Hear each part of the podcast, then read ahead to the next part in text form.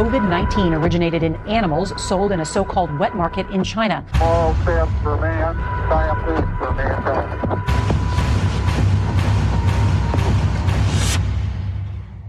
Oh man, welcome here, to episode number 26 of the Conspiracy Conversation. I cannot believe that many have gone by. This was just an idea.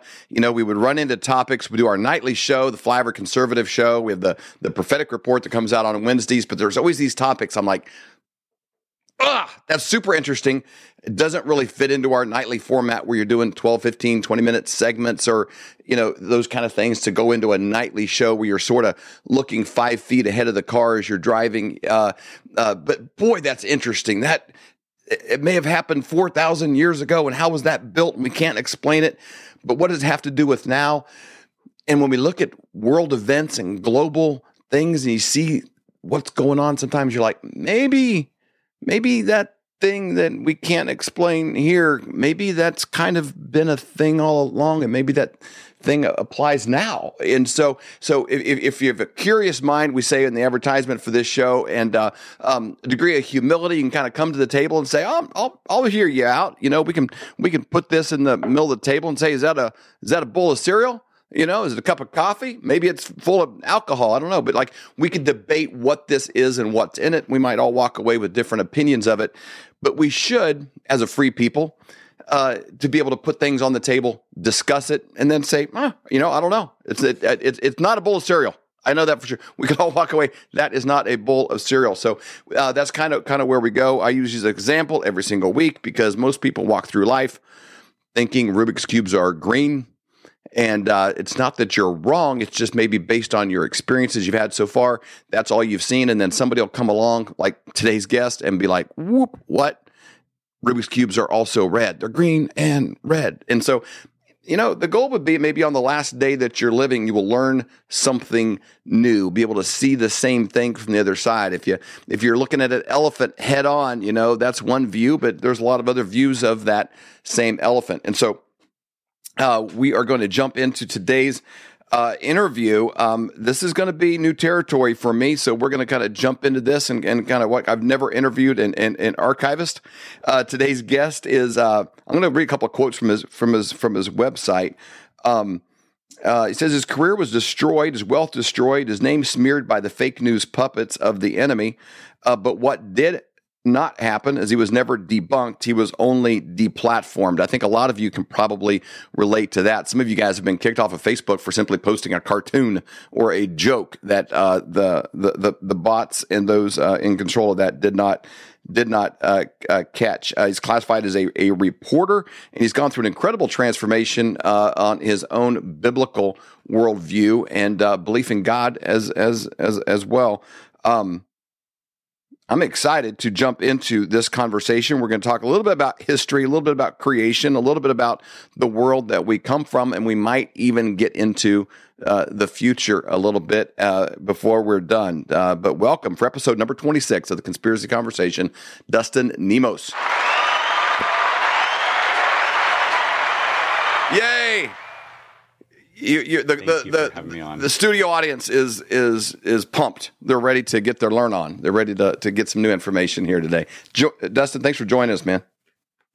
You've got it. Yeah, I've never had a studio audience uh, clap for me before, so that was the coolest thing. Thank you for that.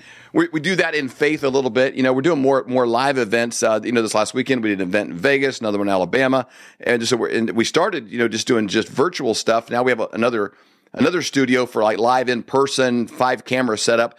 I think everything's always better when you're with with people, but at yeah. the same time, I'm super thankful for technology like this. You can kind of come together on the fly, and and you know, in another you know era, I would have never you know met you. And so now it's like, man, yeah. you, can, you, can, people kind of find each other with interesting ideas, and then we come together and throw this out there, and and people might be watching it five years from now. So it's kind of a cool time to be you know, as, as crazy as things are, and as, as as many things as people have to be frustrated about, it's pretty pretty cool time to be alive in a lot of ways.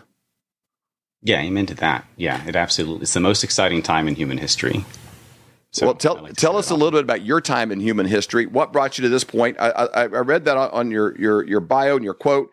Um, I like that line about you know they they've done a lot of things to me. They've taken a lot of things from me. Uh, but I've I've only been deplatformed, not not debunked. That's a good line. Thanks. Um, I can't claim that when I've heard it from other folks as well that it was also true of, but it is true of me. I mean, I, I basically I came from an investment background. Actually, I came from a, a, a, poor background, and then I went into the investment world. And then around 2017, late 2017, I got into YouTubing to just share my thoughts, and uh, it blew up, and I, I started to have a, a large following, about 1,200 subs a day.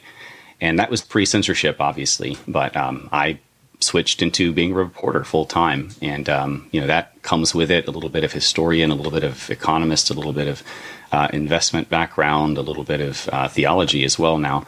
So I really bring a lot of various perspectives to the table, I think, and that's kind of what made me want to start the YouTube channel. And uh, you know, I, since I was a kid, I wanted to stand up to bullies, and we have a heck of a deep state bully these days. Yeah, there there definitely is, um, especially when it comes to getting information out. You know, I I. I I've, I've gotten to a place where I really believe anybody that's put on a mainstream screen, if you're allowed to be on screens, you know, movies, if you're if you're allowed to sit next to Jimmy Kimmel, you know, and and talk about whatever it is you're up to, yeah. uh, there's some agreements that have been made, and you've been allowed to be platformed. That really hit me when the Balenciaga like bondage bear thing came out, and all these yeah. celebrities were all wearing Balenciaga, and and, and it, I thought one of them is going to be on the Jimmy Kimmel or something, and, and they'll say it'll be The Rock or be somebody, a Kardashian or someone will say, you know, when they came out with the bondage bear thing, I just thought that was odd. You know, I I, I, I kind of questioned maybe my association with the product. I thought I would step away because I thought that was kind of odd that they would have a, a, marketing guy with written books about all this with children. I, like, I, I thought that like not not one not one celebrity mentioned it, didn't come up you know, it's interesting, you know, and so that, that really triggered it for me. I'm like, I, if you're on a screen, you are simply still a full time actor, and they they yeah. do not come on and speak their mind if if that's even still possible, you know, for for a lot of them. But it's all kind of a, a scripted show, and uh, you're not getting the real thing. And if you're allowed to be on a screen, I think you probably have, you know, signed some contracts or something. Yeah, there's the Balenciaga stuff. It's just, it's just yeah. crazy. We weren't going to go there today, but I'm like, that kind of shifted the idea of what's allowed to be put out. And so it, it lends credence and credibility to someone like yourself. If you're, you got to find alter, you know, we have to, we have to upload to 60 platforms every day to keep our message out. We've been, we've lost six YouTube channels and uh, now we're getting five and a half million, you know, downloads uh, a, a month, but we had to, work a thousand times harder than like some you know young Turks or some communist pro communist kind of a of a yeah. of a messaging you know platform. So you've you've definitely found the same thing. Yeah, I, um, I I was really big pre censorship, and I never really adapted the same way. I'm kind of low tech, and I, I don't have it's me and one guy who helps me, and we just we're a small budget operation, so I never really overcame censorship the way that many did. But I did, uh, I, you know, I doubled down on my research instead. So I've got more of a quality focus and I'm, I'm trying to explain the deep state. I mean, many people, to speak to what you're talking about there, many people intuitively know that our government, the people pulling the strings are like satanic. But that's where the conversation generally stops. Most people can't prove it. I can prove it. I can show you their religion, which includes child sacrifice. So this is not something that's a one off. It is the culture of the mm-hmm. elite secret societies, and it's all over the world. It's worldwide. It's worse than it's ever been before in all of human history. It's industrial. So, I mean, I, before I got into the theology stuff, I was actually one of my focuses was on human trafficking, and spe- specifically child trafficking. As a I got a picture of is that your like clean shaven uh, uh, twin? Pre farming. Yeah, I'm starting to grow a, a, bit of a farm now, and I've got three kids now, and um, I'm trying to like get ahead of the famine that's coming. And I don't want to eat the bugs or the vaccinated food, so I'm just trying to get ahead of all that. But Smart. It's, it's working. the Amish beard works for me now, so I'm. It gives you a little more credibility in that world. You go to the feed store, they're like, "Oh, okay, this guy can handle. This guy can handle himself." Yeah, yeah, I don't get carded as much. Like Oh, that, that, that's good. Let, us hit a couple of things real quick. For a lot of people, probably like, okay, who is this guy? Where does he come from? Where do I align with? Um, uh, uh let, us let's, let's hit your your your your belief evolution real quick because you went from uh, being an atheist, uh, self-proclaimed, even maybe even stronger than that, to now a, a believer. So let's let's hit that just for a moment for for people. Yeah, lifelong anti theist. In fact, I've never lost a debate against pastor or priest or any the, uh, the, uh, theist in the world of any religious background. But, you know, I always, I was raised in a public school background, so I, for a long time, thought religion was sort of the source of evil in the world. And uh, it actually turns out the long way. Um, I followed the, the, the rabbit hole as far as it goes, and I was trying to figure out why the deep state are into these weird satanic rituals and belief systems. And that's actually what led me to realize that uh, not only is the Bible accurate history, but it's it's real. The miracles, the prophecies, all of it, they are 100% accurate. They check out every single time. Wow, and and that's that's actually uh, uh, a very brave path to take. Um, I don't know why my mind's blank. Uh, you know, the guy that wrote the the Case for Christ book, you know, famously kind of Lee Strobel. Uh, Lee Strobel, yeah, he kind of went down this this path, you know, as a as a as yeah. a investigative journalist of, of debunking, you know, the Bible, and I think it's kind of there, there's a sticky truthiness to it that kind of once you get into it, it's like wrestling, you know, with a pile of papers and and, and maple syrup, you know, and it just kind of yeah. the, the the truth of the Bible tends tends to get on you, and you can't you can't get it get it off.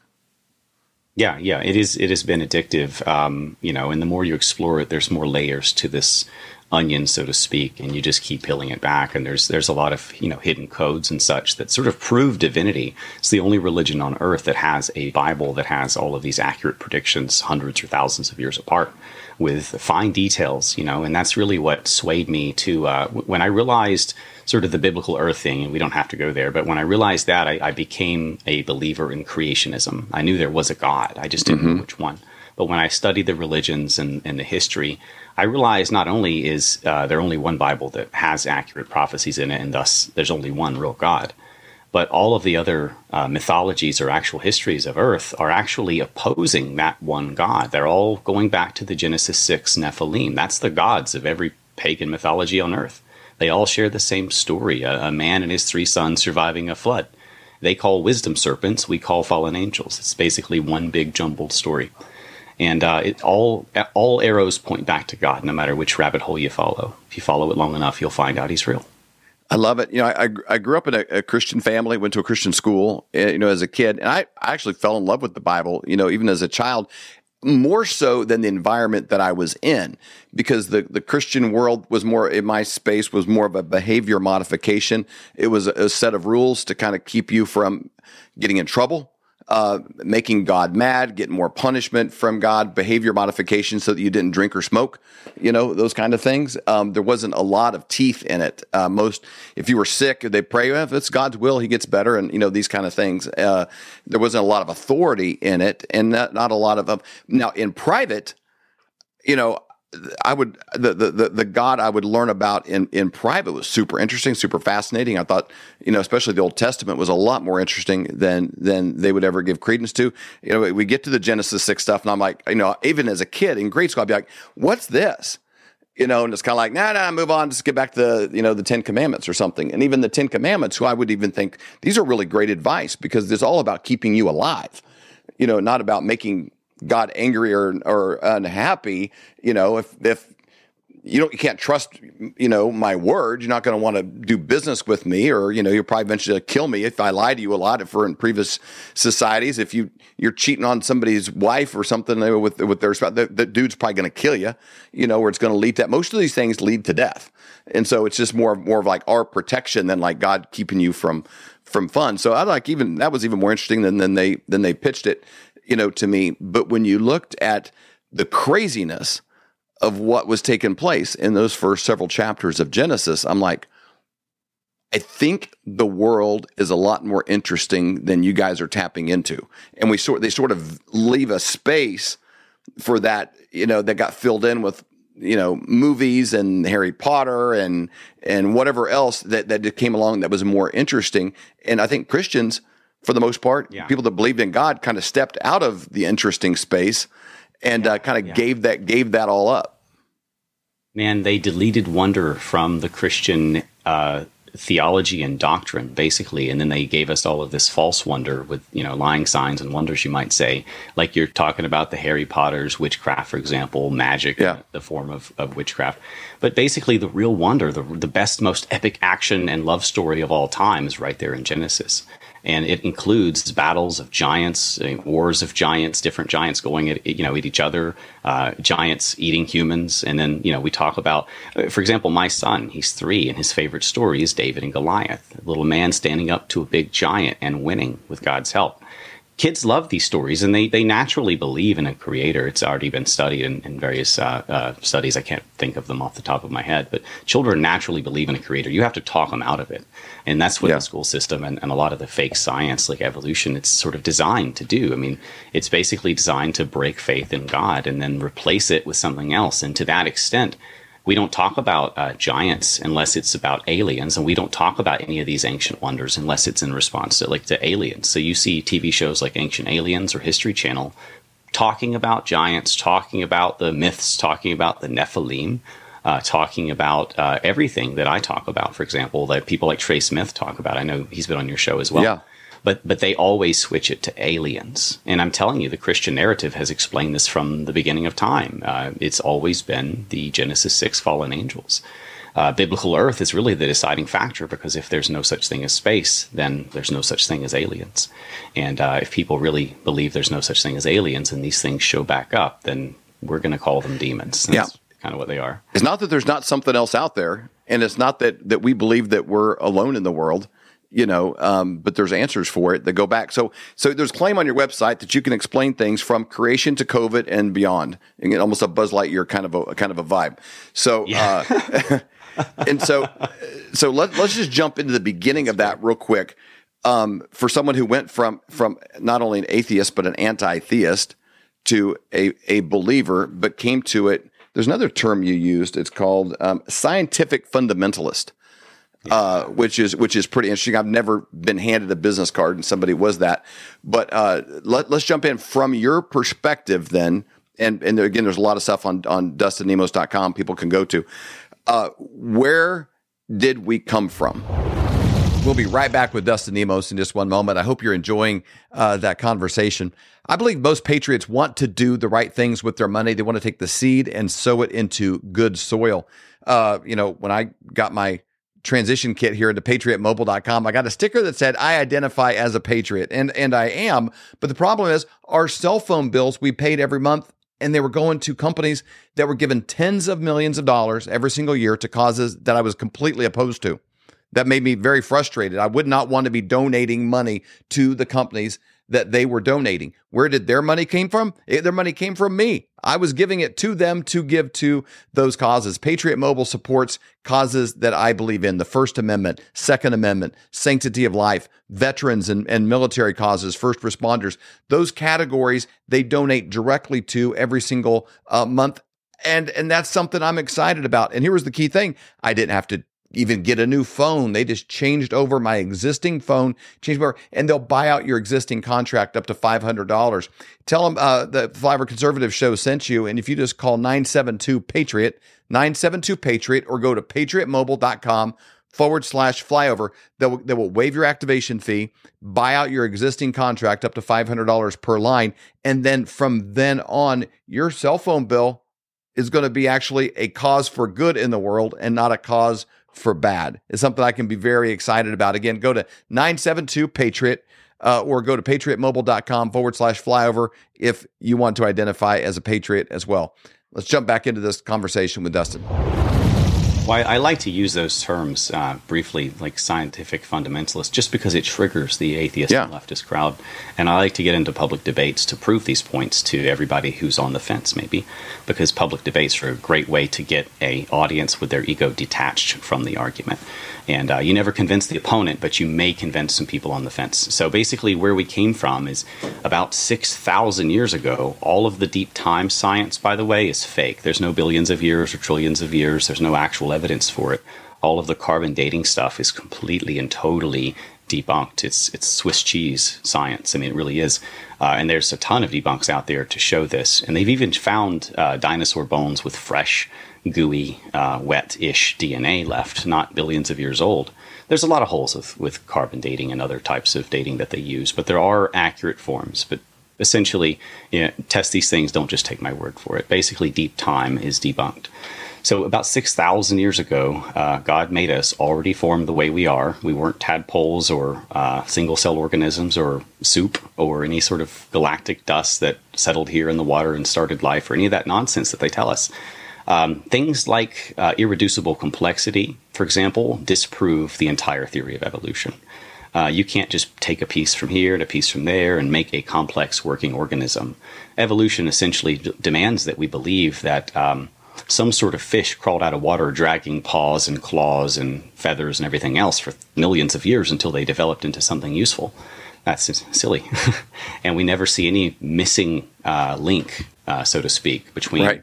monkey and man or any species ever. And there should be literally billions of them by now.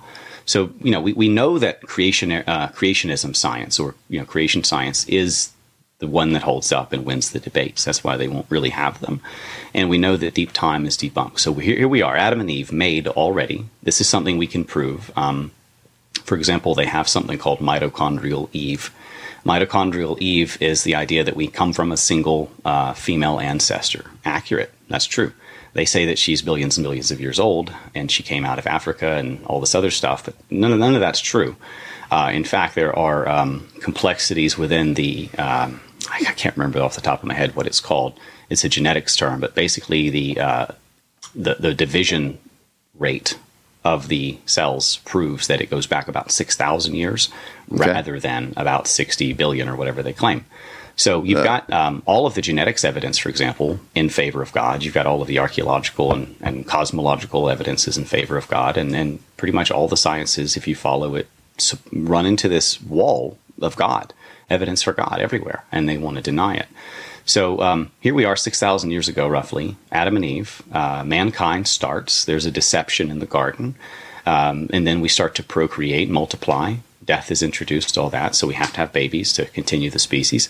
And then, fast forward just a few generations in the days of Jared or Yared, that's when the B'nai Elohim or the fallen angels, and there's some debate. Some people say these were just humans, but where do we get giants like Goliath, six fingers and six toes and all that?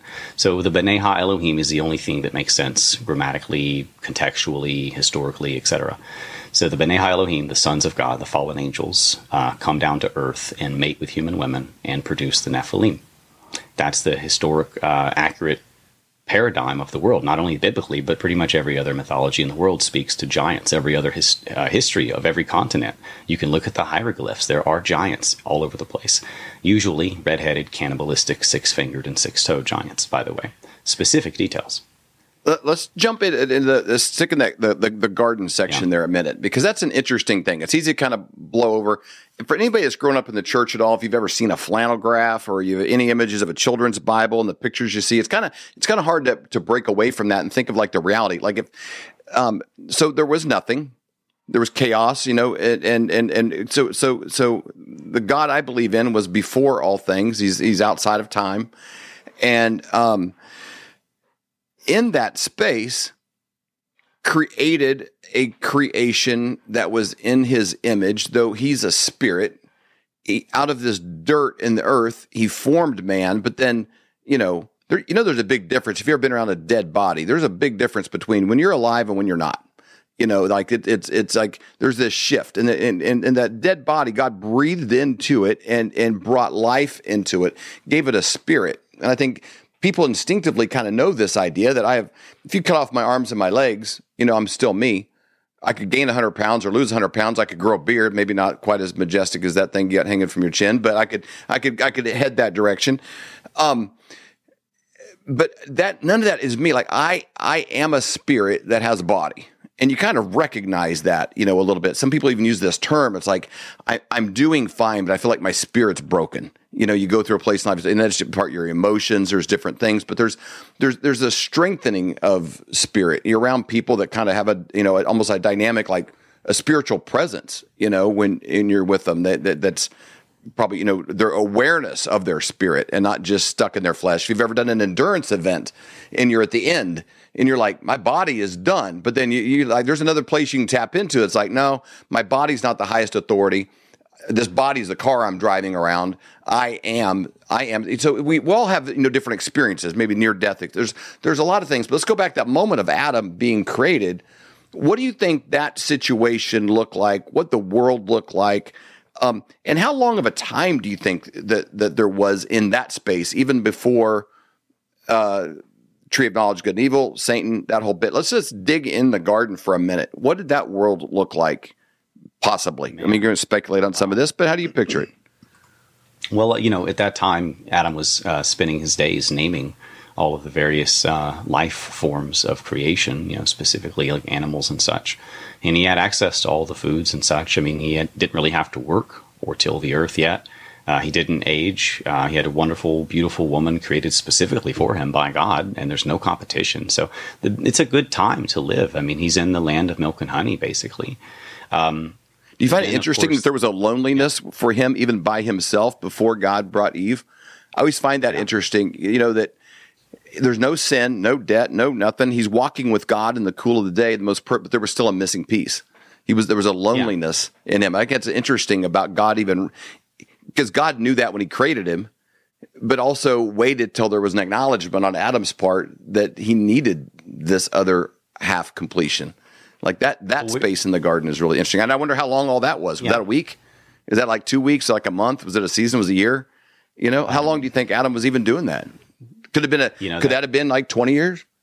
Could have been. You know, like what what what what was what was even time like in that space? Between dozens and hundreds, perhaps. Uh, you know, I do want to mention that, like you, you're saying earlier, we have a mind, a body, and a soul. There's sort of a trinity there, and they're all uh, separate. And we have, like, morality, for example, which can really only be explained by a higher spiritual uh, form, and that's basically another evidence for God in the debate. Because where does morality come from? It's certainly not a reptilian, uh, evolutionary uh, adapted brain that's all about survival of the fittest. You'd throw your baby in front of a alligator just to get away from it yourself, so that wouldn't make any sense at all. I mean, we we will dive in front of a bus to save our child. Why right. would we do that if we want to? If we're if we're all about evolution and we're just doing the most logical thing, why not survive ourselves? let the baby die, mm. And then have 10 more. It doesn't make any sense unless there's a spirit, there's a morality, there's a consciousness, there's, there's a higher authority there, not only in the body, but in, in all of creation. We were made in his image as moral spirits in a physical world. So we're, we're, we're missing something. And I think that's why we have a companion and while we're here, but not necessarily in heaven, because you know, uh, like people in heaven are not given to marriage uh, like the angels, according to Jesus. So, uh, in heaven, there's no such thing as marriage. We don't need a mate. We don't need to have babies. We're eternal. We don't need to procreate necessarily. But while we're here, we're missing a part of ourselves, which is the spirit side. We're missing God, whom we can't necessarily just see and talk to anymore. So I think that's maybe why we have a, a companion. Do, you think that body in heaven will be like the body Adam had in that space? Because Adam's Adam's you know it was aware of his nakedness later, but it wasn't a thing in that moment. He's um but even in spite of like nobody's ever offended him, nobody's ever talked behind his back, he never had an enemy. You know, there was no disappointment in his work because it wasn't until after he left the garden. It was like, now you're gonna have to work hard to grow stuff. So, you know, like everything must have gone well, you know, for Adam in, yeah. in the in the garden. So in spite of all that, and then there's still like this this loneliness. But God is a spirit. Do you think did God manifest himself in a physical presence? It says Adam walked with God in the cool of the day. Do you think that that was just Adam was like this more of a, a, a duality between like his his spirit man self and you know, like detecting the spirit world around him in a way that we don't. Like from the this, yeah. I, am I'm, I'm tethered to this body in a in a unique way from the time I'm born till the time I die. But do you think Adam was more hyper aware simultaneously, spirit flesh in a unique way in that moment? Yeah, yeah. I mean, I think I think that God can reveal Himself to anyone. I mean, He could do that same with us today, and I think that even before the fall, there was some sort of a material flesh based form. I mean, we're in a material world our, our the rules of our you made him out the dirt. Yeah, made him out of dirt. So we're in a we're in a materialistic uh, universe. So there is material to it. It's not just spirit. We're something other than just spirit, but we have spirit as a component. We're more complicated necessarily than spirit, perhaps. Uh, so I, I, don't think that he was pure spirit. And I know some people use the term light body. I mean, certainly he was mm-hmm. immortal in his physical life. Um, but yeah, I think people will basically revert to what Adam was before the fall, with a physical body that has uh, eternal repercussions and no no death to it. In New Jerusalem, basically, is how I see it. Um, you know, I, I, picture it maybe like because uh, Moses had to hide his face when God revealed Himself in a way, yeah. you know, and yeah. you know, there's something in this the sin state. There's, there's like we're all dying. Everything dies. You know, this this this is going to decay probably take longer, the plastic pieces or whatever, but like everything's breaking down and rotting and, and decaying. I think of it sometimes like, you know, if I put a, a, a plate with uh, a steak on it in the microwave and I'm heating it up, it does fine. I put a fork in there, it freaks out, you know. And I think like like there's a there's a level of of, of, of because sin is brought into this realm you know god's presence can you know not be revealed maybe in the same way it was in the garden and maybe the way it will be you know in eternity. There there's but there's definitely a uniqueness to that sin free environment you know that yeah. that that adam had. And it's unique to me also that when you trace this timeline and you start looking at the ages of these people a lot of them overlapped you know. I mean when you're living six seven eight hundred years 969 for methuselah you know what would the? I mean, Adam was having conversations with people. Yeah, you know, they're all his descendants. A lot of those guys overlapped. You know, when you look at the graph, you know how long they were all all all alive. Um, so yeah. his his his unique relationship with God, he and Eve, for that period of time. I, I, don't think it was like a day, and we kind of picture it that when you're just kind of flipping through creation, da, da, da, da, da, you know, it's only you know a few verses, but they they were in relationship you know, with, with God and experienced him in a way that I think is different than what we do now. Yeah, there's a good graphic there of people being yeah. alive at the same times. And, and, you know what? I want to speak to that too. I mean, you asked me kind of what the world was like, and, and yeah. I didn't think about this answer at first, but I've thought about kind of what that world would be like in a lot of different ways. You know, the time of Noah and all the violence, but before that, you know, the long lifespans, the quality of health, the lack of all the buildup of like generational sin and such over no Monsanto. Yeah, no Monsanto. I mean, and also like no cell phones and such for the most part. Yeah. I mean, they did have a, a, a, a period of historical like peak science pre-flood in like genetics and such. There's a lot of stuff that we're not told about now uh, when they were splicing DNA of different right. things together and such. All flesh was corrupted, but for the most part, low tech. So you got to imagine, like, imagine six, seven hundred years to get to know your family, like to get to know the the relationships of your your friends, your loved ones, uh, your your children. I mean, getting really to know someone. It's totally not even just like you're living and coexisting in the same space while you stare at your cell phones the way people do today. But I mean, like, you're doing right. things together like 10 hours a day or more all day. And you're just having conversations you're talking about god you're talking about life love uh, food all the things that we talk about today. But you're actually having like real in-depth relationships with people. That's one of the most noticeable things i think people would would really want to know about in the pre-flood you know all of this pre-sin sort of life. Um, and, and, remember, it got worse over time. So even though sin was introduced, it wasn't like it is today, where they just jumped right into abortion.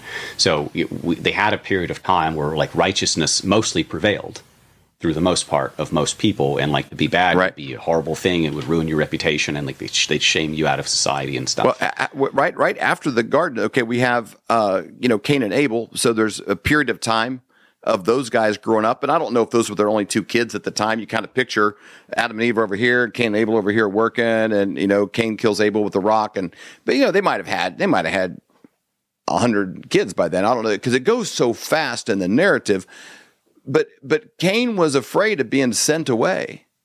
He says, you know, uh, you're going to send me off. I'm going to be killed. Who was he afraid of? Okay, like what so, kind of uh, timeline had gone by there? What do you? What was that looking like?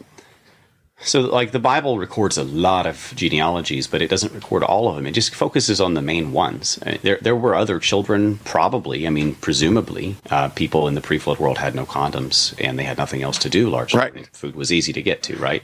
Right. So being pragmatic here, I mean, they, they probably engaged in lots of that. God told them to multiply, so they're yeah. encouraged to do so by the guy who's still talking to them for the most part at that yeah. point in history. So, I mean, I imagine many children, and I think that that is the most logical explanation for who Cain was afraid of and for the blessing that Cain did not get that pissed him off and made him kill his brother. I think it was one of his sisters. I, and I don't want to uh, imply like uh, bad incest necessarily. There was no other human alive, and uh, genetically, they were so pure, and that would not have presented any sort of like deformity uh, problems or anything like that. It's not the same as like mother, daughter, father, all that stuff, or mother, son, all that stuff. It's not as bad with you know early pure blood human generation cross brother sister. That's the only wives they had. That mm-hmm. was how humanity started. So, uh, some scripture, uh, apocrypha stuff that was taken out of the Bible, uh, talks about Luluwa, which was one of the sisters, and suggests that like basically Cain got Luluwa after uh, he killed his brother because he was denied his beautiful sister, and that was the blessing that he really wanted. And basically, he just pissed him off, and, and there was a fight over a woman, and that's who he went to the other lands with, and that's presumably who also populated the other lands, the, the brothers and sisters and, and their children of the brother he just killed. So you know the whole world's going to hate him for what he did, um, and nobody else was alive at that time. And you mentioned they're hearing God because when God God came to Cain said, "Where's your brother?" And again, God always comes in a question, like comes to Adam, Adam, where are you? He's asking these rhetorical questions because he knows all things, but you know, you're going to respond better if I ask you a question, you know, than tell you that was dumb. I'd be like, why did you say that? They know, or you know, like, oh, I don't know why I said that. I was mad. I lost my temper. You know, it's better than saying, what you're a jerk for saying that. You know, it's kind of, yeah. you know, God has this, this questioning that sort of leads you to your own conclusions. Ask Cain, you know, where's your brother? And he's like, oh, you know, famously, you know, my, my brother's keeper, you know, like your brother's, your brother's crying, his, his blood's crying out, you know. Yeah. But what's interesting there is Cain didn't be like, whoa, who's that talking? Yeah. He knew the voice of God. There, there was nothing in the dialogue that was like, whoa, who's that? You know, uh, you know, I, I think that's an interesting part there is, is God's presence and his voice was very clear to these people in spite of yeah. their choices and and as things yeah. and as things devolved, not evolved rapidly over the next few chapters. And yet we still had that same like line of good and evil between every heart after the fall. So you know, even early on, evil reared its head. It just, it was just not culturally accepted for a long, long time because evil sort of took a long time to win over most of, of mankind. But by the days of Noah, I mean, all all flesh was corrupted. There were no humans left except for pure blood in his generations or genes, Noah and his family. So they were saved. Um, and fast forward, you get a, a, restart of humanity with a better. How long of a time is there between, like, say, leaving the garden and and the flood of Noah? So uh, people whether you're if you're knowing or guessing either yeah, way around around 3500 bc I, am uh, going off memory here and i do have a post on the serapeum.com which is my archive of hidden history. It's, it talks about the flood and the timing and it goes into the dating okay. and, and also extra biblical stuff but around 3500 bc genetic corruption occurred and a flood occurred and we can also show a genetic bottleneck of one man and his three sons of which we all descend genetically speaking so it's all there in the wow. scientific evidence as well. Yeah, so the flood was for real, and it, it was it was also one of the most uh, uh, amazing miracles and proofs of God of all human history. I mean, there are whale bones on tops of almost every mountain in the world from a massive flood. Only yeah. a massive flood would have done that. I grew up in Kansas. You'll find fish fossils all the time of like you know different things you know that are not you know it, yeah. like it, it was a seabed there's so much of that in the world. It's everywhere, and it's in our very uh, so-called. Um, uh, they they like to pretend that the layers, the sedimentary layers of our soil, are like tree rings built up over time, and that's not how it works. If anything, you erode over time unless you have a lot of input, like animal droppings and such, to build the soil up. But but I digress. It's basically absolute evidence for a flood because sediment layers were laid down heaviest first and lightest top. Just like if you shook a uh, a jar of sand and clay and rocks, the heaviest thing is going to settle first, and then the so forth. And that's exactly what happened to most of the surface of the Earth. You can see that through things like the Great Unconformity, which sticks right out for all to see in places like the Grand Canyon, uh, where there are clear pictures of layers of different types of rocks just mm-hmm. melded together by water laying it down over uh, seconds, not hundreds of years or thousands of years or anything, but seconds. Now, so why the big uh, valleys and ruts through the Grand Canyon? So because because because like a yeah. you know there's scientists will be like well that's because of you know gazillions or billions and trillions uh bazillions of years. Now there's a there's a something called the Little or Mini Grand Canyon, which happened in about 30 minutes, and it looks almost identical to the Grand Canyon. So it actually was a, a massive uh, exodus of the floodwater, so to speak, back out of the Gulf of Mexico into the uh, the oceans of the world at the time as the water settled. And this is hmm. what we find with the great unconformity and all of the different layers of soil and the uh, the dinosaur bones and everything, which are choking in the, the, the death pose where they're all struggling with uh, mud in their lungs to breathe, uh, which is fairly famous. They call that the death row or whatever. Uh, and then also um, you, you got them f- fighting, you know, in mid fight, and they still get wiped out. Um, because of something that was so massive, so big, it just wiped out the whole world in a matter of moments. Uh, So, so DustinNemos.com, get- people can go there and it, it branches you into a lot of your your research. Let, us talk about the people real quick because, and, and let's tie maybe these kind of two things together briefly. Um, a lot of people have gone back to what did the world look like right before the flood? Why was there a need for it? I think as a child growing up in the church, it was like people were so bad, so many people were drinking and smoking that God had to kill them all you know, kind of a thing. It was a, sort of that vibe. They were they were so sinful, you know, and and about the only sins you kind of really addressed were the stuff that they, you know, behavior they wanted modified out of, you know, what it looked like to be a good Christian. Um, Yeah. And, and you know, you start looking at this a little deeper, and it's like I remember the first time I heard somebody pose that idea of of Noah and his his sons were chosen because they were the last like purebloods you know, left Basically, that, yeah. that, that weren't. Oh, Talk about that a little bit and why there was a need for a cleansing of that proportion. We're going to jump right back into that conversation with Dustin Nemos in one second, but I want to draw your attention to something that you're probably already thinking about, but you probably don't have a great solution for. And that is, what do you do about the fact that the dollar that you grew up with, you can no longer even buy anything at the grocery store for a dollar? Matter of fact, you can't even buy something at the dollar store for a dollar. And it's happening before our eyes. You know, it took us 204 years all the way up till Ronald Reagan to get a trillion dollars in debt. Last month, we went $600 billion in debt in, in one month. And, that, and that's why other nations around the world are moving away from it. And they're, they're now trading amongst themselves in other currencies. That's what's kept the petrodollar, the, the US dollar, propped up. And, and, and in January, it's going to accelerate even more because the, the, the Saudi oil nations are all going to be joining the BRICS nations and begin trading commodities and goods, including oil, with each other, not using the US dollar. That's why people are talking about this all the time, but it seems like hard and exotic. You can't go to uh, you know, the convenience store and and uh, change your your dollars into uh, gold and silver. You need somebody that can help that transaction, take care of the storage uh, uh, issues, um, and you can keep some silver, you know, with you if you want. But somebody that's going to help you with that process. couple of key things: flyovergold.com gets you in touch with Doctor Doctor Kirk Elliott. Stacy and I have known him for over 25 years. We talk about him on the show quite often. Uh, he's an advisor to people like Amanda Grace, Seth Holehouse of Man in America. He's an advisor to Dinesh D'Souza uh, as well.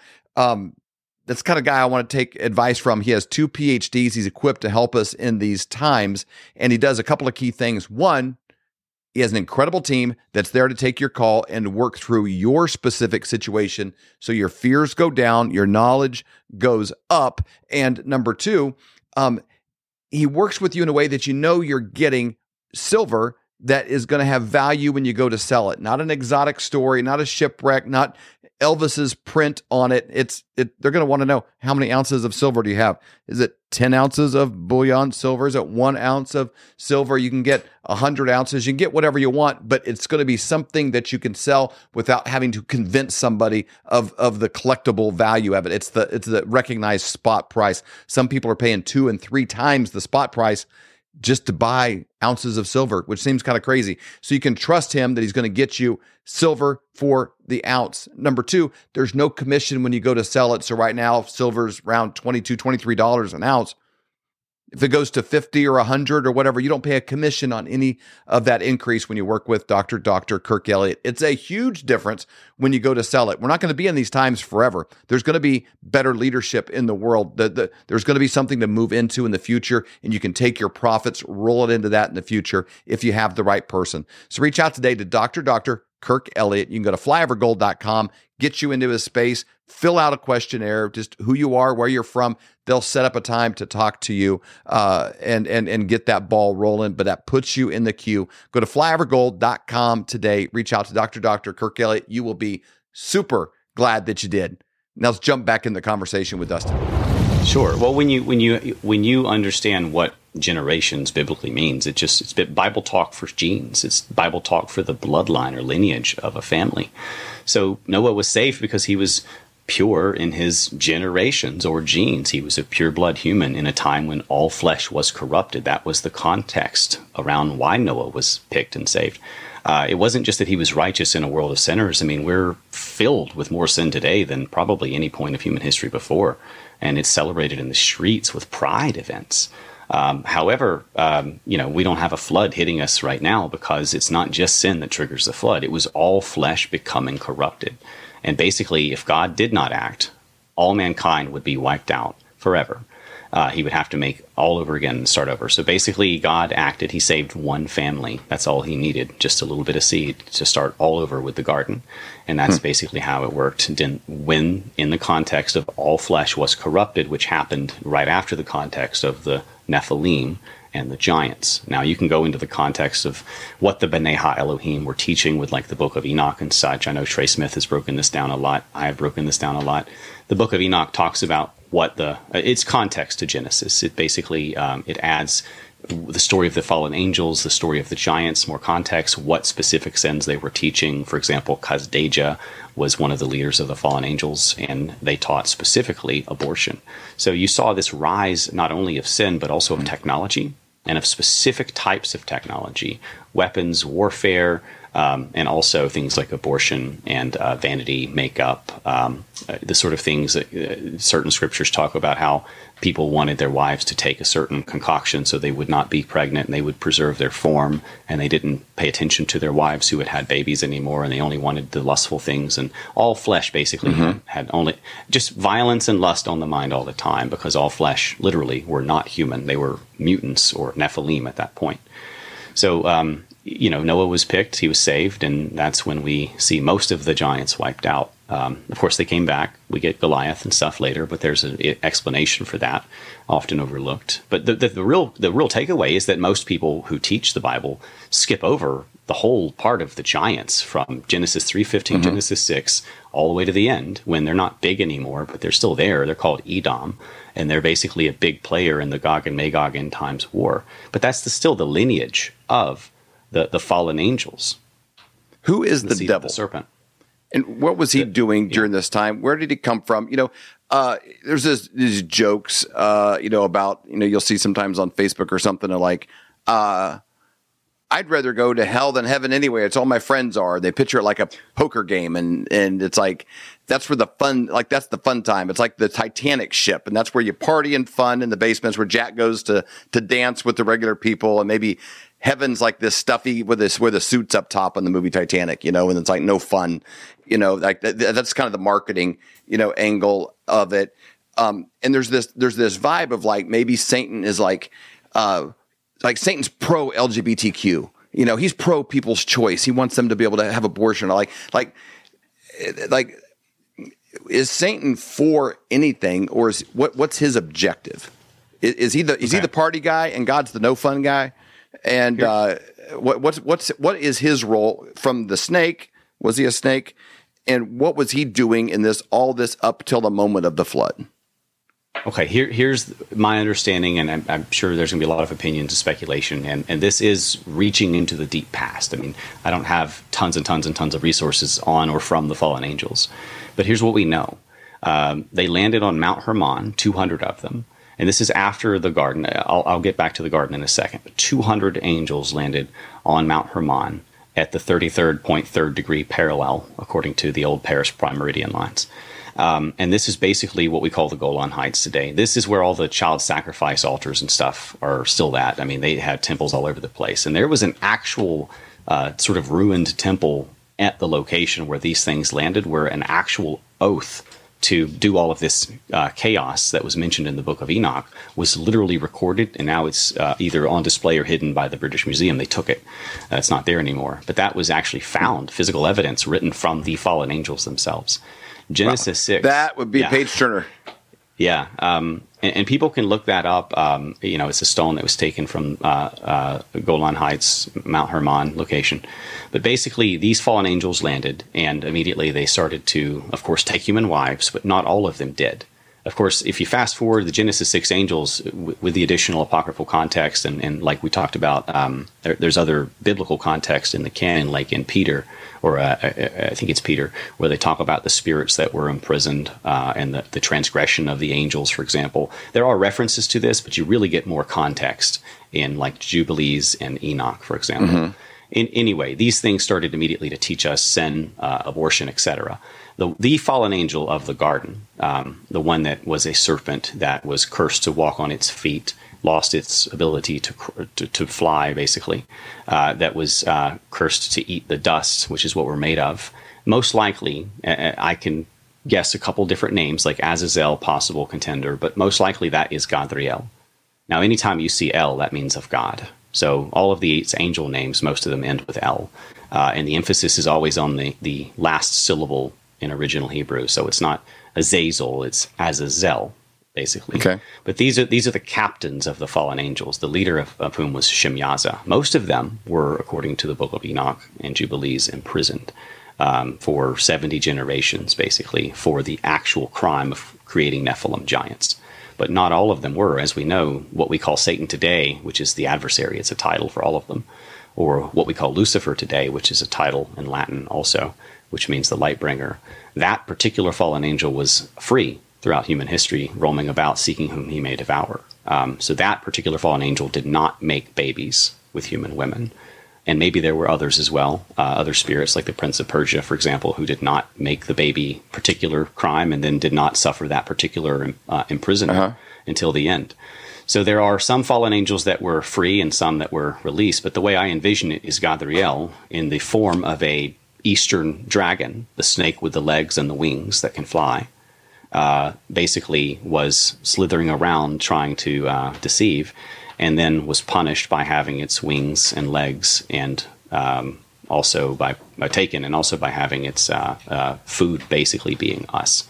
Now, what did Gondriel teach us specifically? Like the book of Enoch says that um, two angels specifically, they focus right in, not on taking wives and teaching their wives things and making monster babies with their wives, but specifically on teaching us vanity, makeup, and uh, uh mirrors and weapons of warfare, teaching us how to kill each other. That was what they came to do. That was their MO. That was their uh, hobby. So hmm. when Gadriel, the, the, the, what I assume is Lucifer, uh, when Lucifer is uh, roaming about seeking whom he, de- whom he may devour and eating the dust of the world which we're made of, uh, to to basically spiritually to survive, he's basically um, forced to vampirize our soul's suffering in order to survive. So I think that Satan is surviving on human suffering until the end, just like some sort of spiritual vampire entity. Um, but but basically, I see that as Gadriel, who was all about teaching us to kill each other. So Satan's mo, his, his he's not about having fun. He's about having fun until something happens to you that is irreversible. He wants you to party while the sink uh, the ship sinks, like you use that analogy. Yeah, he's he's um, but not pro any particular sin. He's not the creator of any particular thing. Um, would you say that he's he is very angry with God the creator and any time he could do something that hurts us is a win if I if he could get me to hurt you that's a win um, yeah. you know the things that would hurt God's heart the way me as a father if my if my kids you know uh, hurt each other you know if one killed another you know yeah. uh, it, it would it would hurt me like like that and then is there a category of people today? I was just with Robin Bullock this past weekend, and he used a phrase probably two years ago that really stood out to me. He goes, People struggle understanding the time that we're in because you can't picture a person that looks good, wears a suit, smells good, uh, goes home at night, puts on a robe, goes into his basement, and worships Lucifer. That that yeah. that worships, that prays, fasts, reads scripture, does everything in an inverted version of what you would consider godly. Um, and you, you, you struggle to realize there's a large number of those people in high levels of leadership.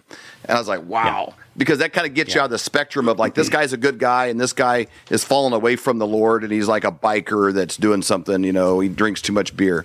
You know, like that that spectrum of bad people, you know, it's like, well, they're just not doing good that there's this whole other Luciferian circle. Yeah, that we're with Robin and, and uh, uh, Steve Shultz for Elijah Streams this weekend, and we had this conversation in the back room about that exact idea of of people that you that wow that looks like a nice respectable he's a senator you know he's a thing you know and and and uh, lives a life that actually is dedicated to the worship of Lucifer as a Luciferian.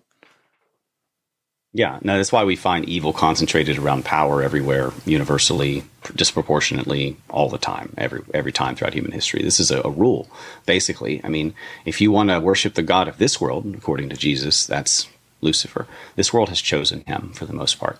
Uh, however, um, he'll be judged at the end as well. The, some of your questions there, for like, for example, uh, like the child sacrifice stuff and why they're into this and why people have a hard time understanding it. Even though the Bible is filled with stories mm-hmm. of this, be, literally, this is the religion of the giants. It was all about uh, demon worshiping, blood magic, uh, child sacrifice, either of their own children or of their victims. Uh, the the the humans that were under them because they, they basically always ruled over us as, as sort of like god kings at first thirsty for blood and then when they got small later more as like the priestly rulers from the shadows and then you see the the um, the archaeological sort of record go from big giants with elongated skulls to little giants with elongated skulls and then the skulls get smaller the kind of stuff Trey Smith talks about yeah uh, it freak you out I'm a big fan of his work, uh, especially the like sort of archaeological evidence and, and some of his infographics.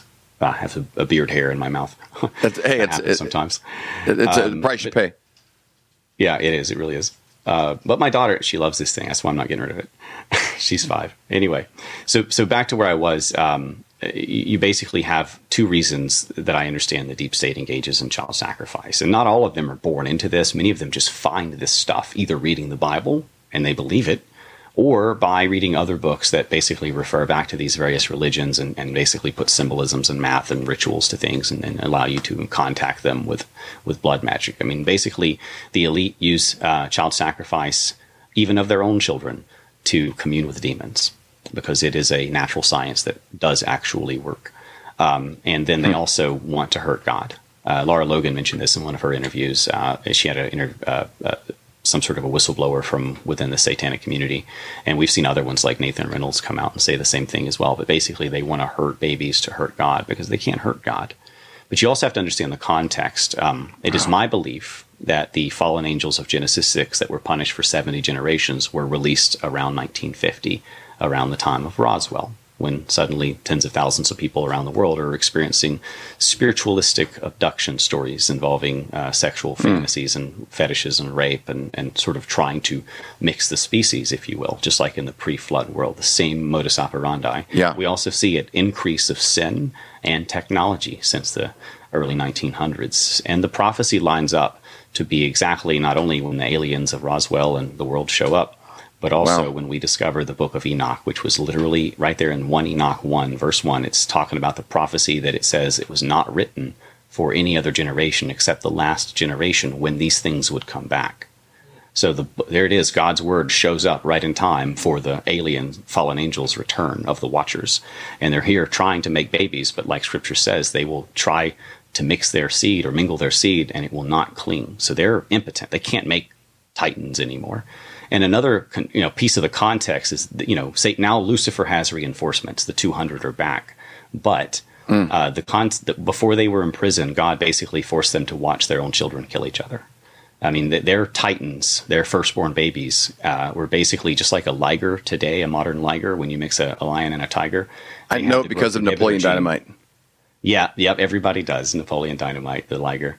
Um, so there are a bunch of these things. People breed them, and it's dangerous. But they get the size of a tank before they die, and they will out eat and out compete 20 lions before they really uh, croak from old age. Now they don't live 800 years like people did in those days, but basically they have unlimited puberty. When they start, they don't stop ever. And that's basically what happened to these 500 plus year lifespan giants. Uh, they were born and they never stopped growing and they got to the point where they were starving and they ate each other to death. And that's basically what the Greeks stylized as the clash of the titans. And that's why the uh-huh. Bible says they were they were literally the size of the ark. It's not lying. It's not a, a typo. They were literally the size of the ark, and there are uh, bones and hands and skulls sticking out of uh, mountainsides today where their bones were actually uh, fossilized with all of that mineral and water hitting them at once. So you can you can actually um, uh, uh I think uh, Mount Mount Go or something is one of them. For example, it's a it's a giant elephant, uh, Titanic sized. And, and, you know you can see the genetics evidence for this as a liger. So if people think that's that that's not possible, just look at the liger today any geneticist can explain it to you, or any of the Liger aficionados, or just you know start with Napoleon Dynamite. He'll he'll get you there. He, he brought it up, brought it onto the map. I, I could do this conversation for like five hours because you're super interesting. You'd be the, one of the ultimate people to get stuck in an elevator with, probably, uh, and, and, let time time go by. Um, Thank you. Let, let, let's wrap it up with this question here. You went from being an anti-theist to so fascinated in the truth you found in Scripture that, uh, in your opinion, it sounds like it makes sense of everything that's confusing. That there's an yeah. answer for every misdirection is found in truth inside of God's word. What do what do you have, have to people that are? What do you have for just maybe like two minutes here? What do you have time? Uh, what, what do you have to say to people that are somewhere in that spectrum. Here's one thing I've found is I run into more people now when I travel than ever that are coming up to me and saying, you know what, I've been a believer for like 20 or 30 years. I go to church every week. For the first time in my life, though, I'm actually opening God's word and I'm reading it for myself at home. They've gone to a church that puts three motivational scriptures on the screen and they apply that to their sales meeting on Monday. And I don't want to minimize all that because it's so good and God's word applies to every area of your life. But yeah. but that's just, you know, the Twinkies you know, like they're they're coming home and they're actually opening the Bible and it's coming alive to them and and people are finding that for themselves not going through their pastor or someone else. Like God's word is revealing itself to me like it has it sounds like for you. What do you have for people that are kind of coming to this crazy world and they're like I'm actually a believer but I don't I'm looking at message boards on the internet more for answers than I am actually God so I, I want to share my screen with you briefly because I've got something that's going to blow your mind. Uh, okay. We talk about we talk about Genesis three fifteen and the giants of Genesis six and the seed uh, of the serpent, the Nephilim, and all that stuff over history. But right there in Genesis three fifteen, God uh, promised us there would be a war between the seed of the serpent and the seed of the woman. And um, I want to share an, something from an article I did on theserapeum.com called Mark of the Beast Human DNA Made in God's Image Until Vaxxed. I know this is controversial, but right here in Operation Warp Speed's official logo, there's a 666, a upraised hand in praise, the Yud. There's an Antahkarana symbolizing control of the instrument of your mind and soul, and a reference to the 13 tribes. Now, all you have to do is drop the P, and it's suddenly Operation War on the Seed. I'm telling you that the giant survived and the seed of the serpent is the modern deep state, and they're still waging a war against mankind of all colors, all hues of man. All humans are against the seed of the serpent, and they're trying to wipe us out and enslave us. And they're basically coming into uh, power with their one world government, one world religion, uh, final sort of book of revelations, uh, prophecies are red alert at all points, um, all over the place. And, um, you know, they're out to destroy uh, what I can also point to is Leviticus 26:18, for example. America and the UK are some of the lost tribes of Israel. Uh, for example, in Leviticus 26:18, if you will not yet for all of this hearken unto me, then I will punish you seven times more for your sins. Based on the Assyrian conquer date, the dates that they were conquered, the tribes of Manasseh and Ephraim in 745 and 721 BC.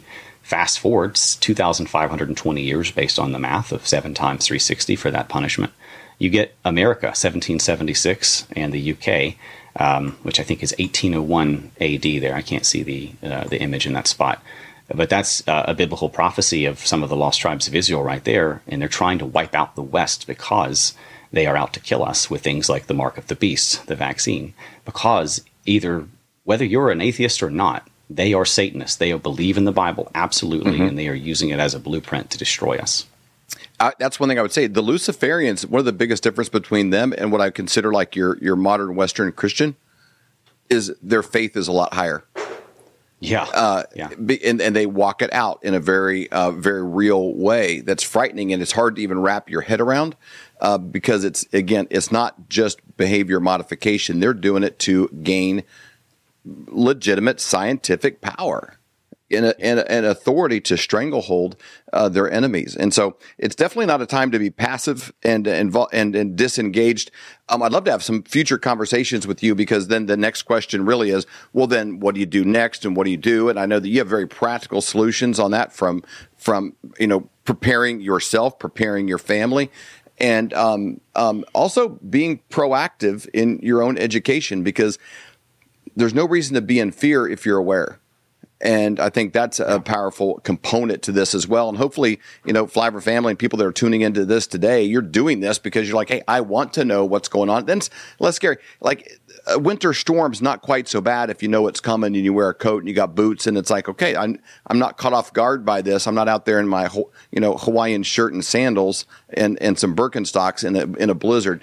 Like you're, you're aware, you're aware mentally, you're aware spiritually, you're aware physically, your family, you know, is, is prepared and you're tuned in to truth and not just media that's engaged to to frighten and scare you. One thing I can tell you is this: when God the Creator looks up, He sees nothing and uh, uh, he's he's in in in control, and it's best to be focused on him and um, and maybe a little less uh, Fox and CNN, you know, in in in this window. Dustin, thank you for for coming on with me today. I would love for this to continue. I'd love to be longer. I love. Would you come back on again in the future and dive into some more of these topics? Yeah, anytime. I'm I'm trying to help people uh, connect some of these dots, and you know, I call it the seed war. I think uh, the late Rob Skiba called it the seed war. It's uh-huh. a quarter of the Bible that we don't talk about, and I think it applies very, very literally to the modern uh, political and cultural struggle. And I think we're seeing the Book of Revelation play out. It, it, helps make sense when things are like, well, why would they do this, and why would they? That doesn't. That's yes. not even in their own self interest. Why does that makes you know?